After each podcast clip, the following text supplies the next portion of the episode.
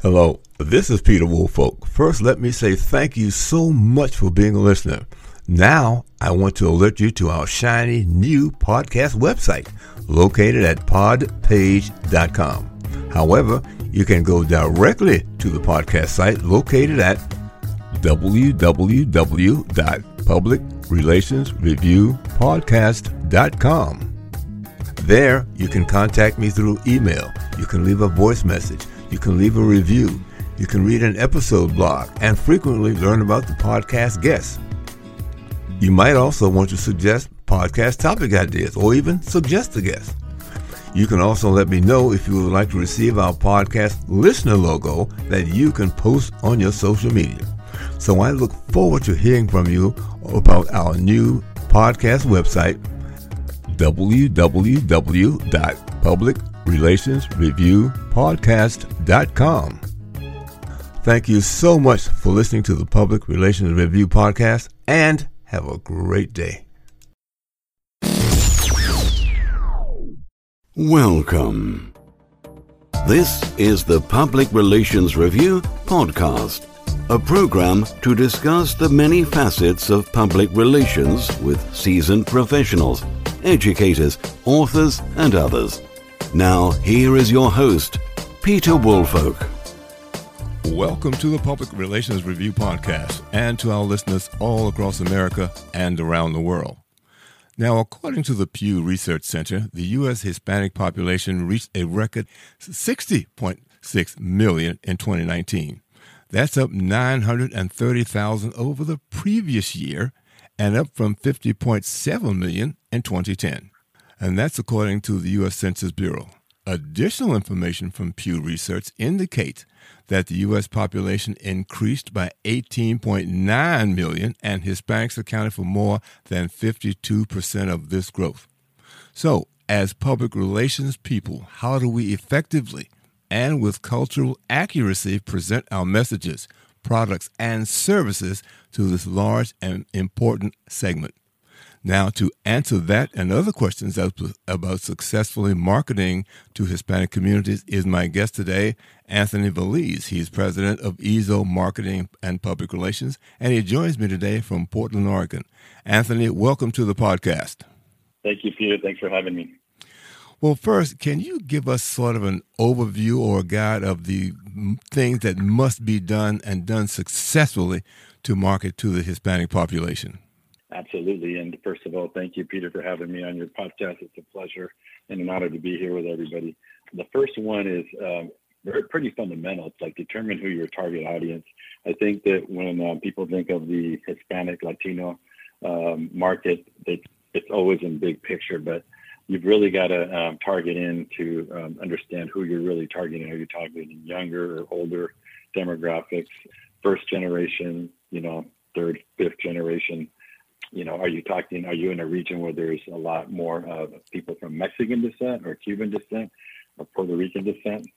So that really, um, in Oregon, you know, the majority of Latinos are of Mexican descent. Doesn't mean that you um, forget about the rest of it, but that is, we're about 89% of that uh, demographic. Another another key area is obviously language is key, but so is culture.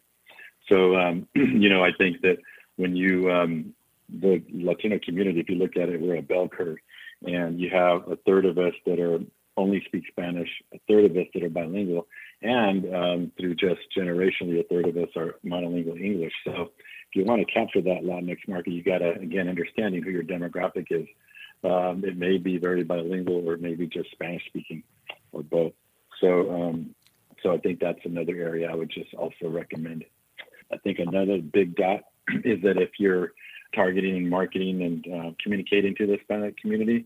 Do you have the infrastructure within your organizations to field those calls or answer social media posts or communicate with the? Um, I've seen many, many times people put advertising on or some type of PR campaign, and they provide a contact information, and then when people call that or that number, the person um, no habla español is really the answer what they hear on the other line on the other end of the call. So that can be problematic. And I think, you know, just again, the population is very young, so we have to think of beyond traditional uh, public relations campaigns. I think it really needs to be now a, um, a multimedia uh, news releases. Um, you know, I think there's opportunities to use a lot of Spanish language online bloggers and influencers out there. So I think it's it's, it's definitely not um, you're not only using traditional public relation tactics, but also other ones. And um, and I think I would also just really encourage everybody. My last point is that you're not alone um, and embarking out in these in this um, and you know looking at the Latino market. But I would definitely recommend that if this is your um, kind of you know toe in the water, so to speak, I would definitely um, work with a experienced uh, Latino uh, public relation and marketing professional. Uh, that to me sounds like the uh, most important thing. What have you found to be the uh, the most difficult part of getting people to understand what it takes to to successfully market uh, the Hispanic community? Yeah, I think one of it is the big piece is it just you had alluded to it, just the size and the scale of the um, the Latino community, Hispanic community in the United States and across the country. That I think that um, you know it would be eclipsed as being the largest ethnic minority group in the United States but if you look at the equity investments that companies and organizations are making um, in the in that market segment, it's not as equitable as you might uh, think. So, um, in fact, there are some, whether it's the public or private sector companies or agencies that have not really even done it. It's kind of like a hit and miss. It's an add-on. So I think that's something huge that I think that people don't understand. And also, again, I would just say, uh, Peter, is that um, that we're just not a homogeneous group, and I think people seem to think that Hispanic, this big umbrella, will uh, cover all folks. You know, one of the things that comes to me almost right away in terms of where the, your sort of knowledge is, is important was with this uh, pandemic, where obviously all the state and local governments wanted to wanted to and needed to reach everybody so that they could be aware of one the social distancing and, and those other sort of protocols, but also how to go about getting uh, getting the necessary vaccinations. Because if you miscommunicate, you're going to perhaps miss a wide a wide swath of uh, of the population that, that needs to be uh, uh to receive this protection. Were you engaged in any of those outreaches in your area? Absolutely. Um, I actually um, have a contract with the Oregon Health Authority uh, specifically targeting the Latinx community. And what we did, um, for starters, is we targeted not only in Spanish but four indigenous languages. People, again, the people think that it's all Spanish-speaking um, Latinos, but we do have indigenous Mesoamericans that live here from Mexico and Guatemala, and we also our campaigns were multilingual.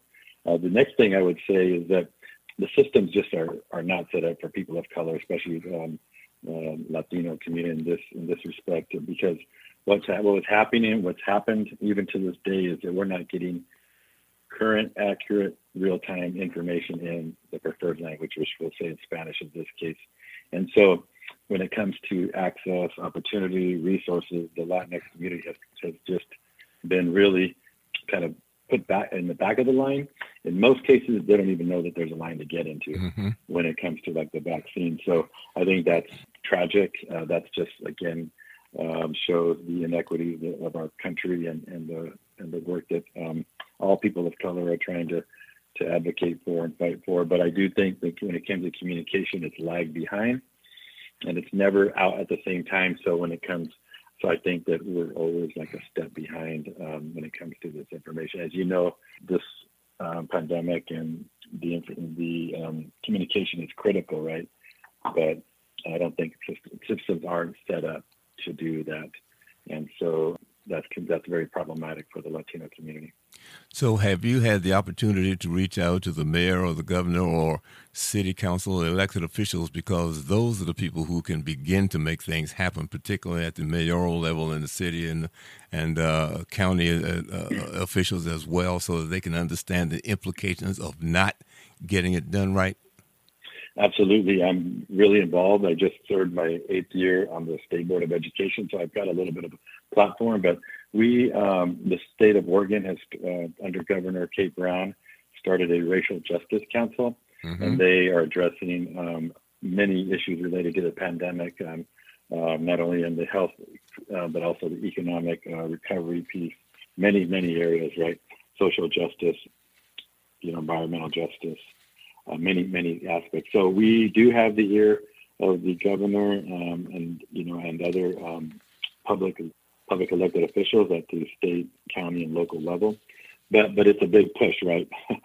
We're in it right now, and it's like drinking water over a fire hose. And and I think it's you know I think what we're finding is that our um, our public sector governments, whether state, county, or city, are not do not have the uh, uh, cultural DNA within the organization, which again has come to hurt communities of color, especially the Latino one. One of the things that I have uh, learned, I guess, in just in looking in into this sort of thing, is how well and how quickly uh, the Hispanic population ad- adopts technology. So you know, online, uh, phones, computers, so forth and so on. Can you talk a little bit about how important it is to also use those outreach techniques to, to get to uh, effectively get to that population? Absolutely. So today, there's about 23.4% of the U.S. Uh, millennial population is Latino. So we are very young. We skew very young. And um, obviously, as we all know, the younger generation um, uses technology more than the older one, like mm-hmm. mama generation. Uh, above that, uh, children that are in college, and um, and and so Latinos are um, over-indexed in every single digital platform, whether it's surfing the web, uh, Facebook, Twitter, TikTok, Instagram. Uh, we consume it, and and I kind of chuckle at this because social media was was perfect for for Latinos because we are very social, right? We're a very multi generational type we culture and community, and so we're always in in contact with our with our loved ones, family, and friends. And so I think social media just fits the Latino community perfectly. And there's no end in sight. You know, we just um, are really engaged in all of these um, social media platforms. So, so what I'm learning from you or hearing right now is that those people who or organizations that really need to and want to penetrate and get in front of the community really need to engage all of these conduits, particularly digital side of it. Absolutely. You know, and you know, you talked about the COVID nineteen, and you know, social media has been, you know, in that respect, a lifeline for the Latino community. It's really interesting because I live in a Latino community, a city called Woodburn, Oregon, and um, you know, even the most humble among us have cell phones, um, smartphones, you know, at least text, right?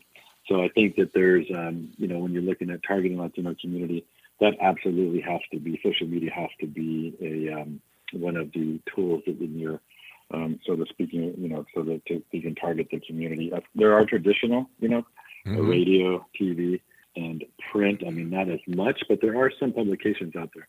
But I think you know where it's all trending, even for um, older Latinos, is social media, especially Facebook.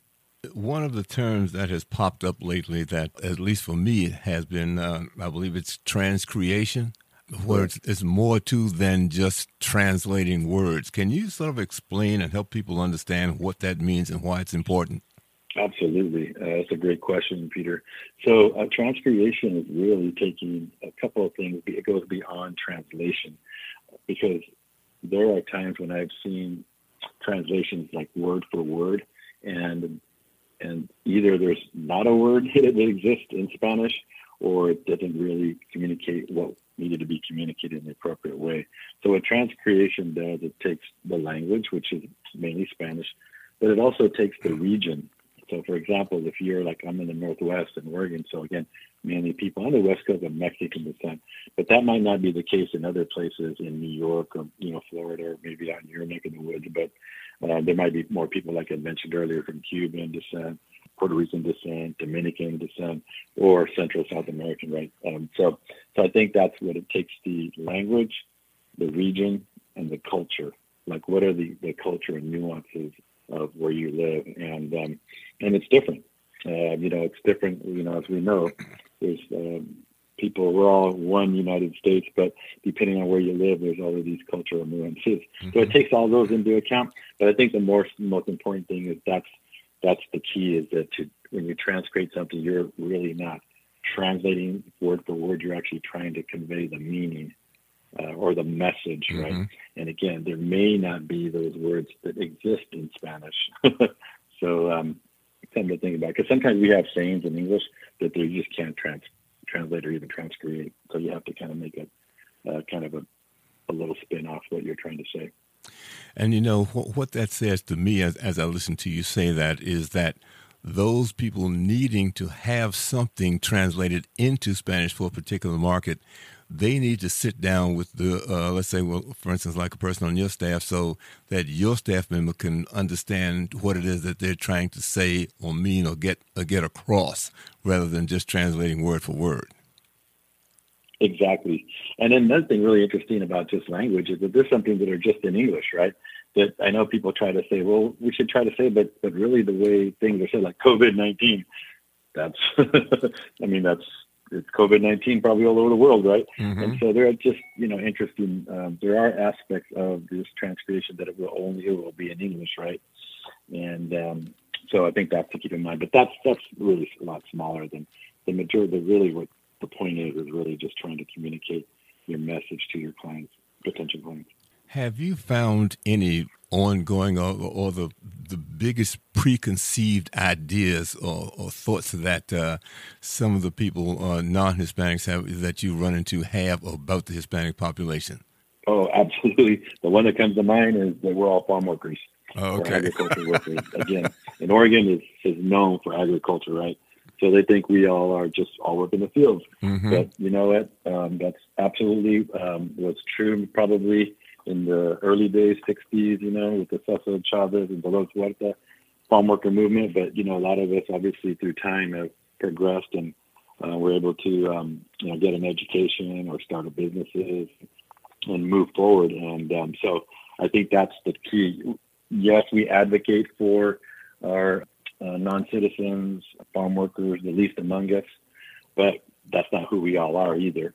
So it's really interesting. Let me give you a funny example. Like there was a potential client who owned a winery, you know, and the person who owned it ne- never could didn't think about you know his employees as the people that were harvest, harvesting the grapes, right? Because that was his world. But I had to um, I showed him some data that said we're actually consuming the you know the grapes, the wine now, right? Mm-hmm. And that was just kind of an aha moment, right? So we not only are harvesting those grapes, we're actually drinking them, and you know, of course, wine, right? And so um, and so, yeah, you know, it, it's little things like that, but it's really interesting because we, we get stuck right in our perceptions, right? And um, and I think that what I do what I do see is that a lot of um, nonprofit organizations and private sector companies are missing a huge opportunity with the Latinx community, either as donors, you know, when it comes to um, nonprofits, or as obviously um, potential consumers mm-hmm. in the private sector you you know, it just sort of comes to mind um, as I as I listen to you because, uh, as you mentioned earlier, there's a huge diversity among the Hispanic population in its total. So perhaps in your area, have you had any sort of, for lack of a better term, l- learning sessions or learning seminars so that governments, for instance, can understand the diversity issue there and how to how to solve it and uh, work effectively to, to penetrate that. Have you helped uh, the government or other organizations understand the, the vastness and the complexity of the Hispanic population? Absolutely. Um, I actually founded last year because of COVID 19 the Oregon Latinx Leadership Network. And um, it is a collective of over 100 community based organizations that are led by or serve the Latinx community here in Oregon. Mm-hmm. And we use that as a platform to educate a lot of state, all the state agencies, whether it's the Oregon Lottery, Department of Education, Oregon Health Authority, Oregon Housing and Community Services, Business Oregon, and really just try to bring the light of exactly what we've been talking about here is the, the rich diversity of our community and that not everybody's stuck in poverty, that we do have people that are have ascended to the highest levels of government, higher levels of corporate, and that those are the people that we also need to focus on, right? um, and that small businesses and whatnot. So, absolutely, you know, I think, you know, I used to work at a small uh, shoe company here in, in Oregon called Nike. and, um, you know, and, um, you know, they have a saying that says there is no finish line. And I really take that to heart because, you know, as you probably know, Peter, the work that we do is never ending, Mhm. and we're always, you know, education is lifelong. So we're, al- I'm always trying to do my best to educate those that that um, need need you know need information to actually make make um, to be more of an inclusive society. Mhm. Well, Anthony, you've provided a wealth of information in a short period of time. And is there anything that perhaps I overlooked that you think the listeners should know about successfully marketing uh, to the Hispanic community? Um, I think we've covered it all. I would just say that everybody out there, do not let fear and perfection stop progress when it comes to um, marketing to the Latino community. I can't tell you how many times people have just they don't want to make a mistake, right? They don't want to offend anybody, but Mhm. then that that creates fear, right? And then that stops them from making an investment or you know moving forward. And I and I try to tell them and all of my clients is that, hey, I'm here with you. You know, nobody's perfect, but I think that the Latino community will appreciate you for uh, trying. And I know sometimes some people aspect of Latino aren't forgiving, but I try to not. So that, I think that's the big message. Please do not let you're trying to be perfection, per, perfection, which we're all striving for, or fear stop that progress. Because if not, then we never really will get to the point. And I think my last point, Peter, is um, you got to be you have to be intentional with this work. It can't be an add-on, which you know there's a lot of times that we take, which I do, and this is true, Mhm. take an English campaign and transcreate it into a Spanish one or a Latin Latino focused one. Ideally, it would be better to start both from scratch, working parallel side by side, Mhm. and and complementing each other. Oh, good. Well, thank you so much. Um, my guest today has been Anthony Veliz, president of uh, IZO Marketing and Public Relations in Portland, Oregon. That's IZO, but it's spelled I Z O. And I certainly want to thank Anthony for uh, giving us some uh, insight, uh, direction, and guidance into successfully marketing the Hispanic population. And again, if you'd like to uh, reach Anthony, uh, he's president of EZO Marketing Public Relations in Portland, Oregon. And uh, to my listeners, thank you so much for listening. Look for you to, on the next edition of the Public Relations Review. This podcast is produced by Communication Strategies, an award winning public relations and public affairs firm headquartered in Nashville, Tennessee. Thank you for joining us.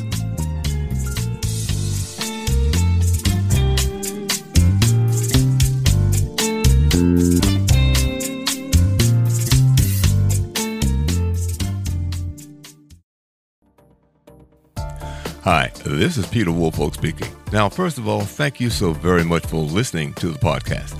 Now, I am very excited to let you know that the podcast is now available on Amazon Alexa. You know the drill. Simply say, Alexa, play Public Relations Review Podcast, and she'll take it from there.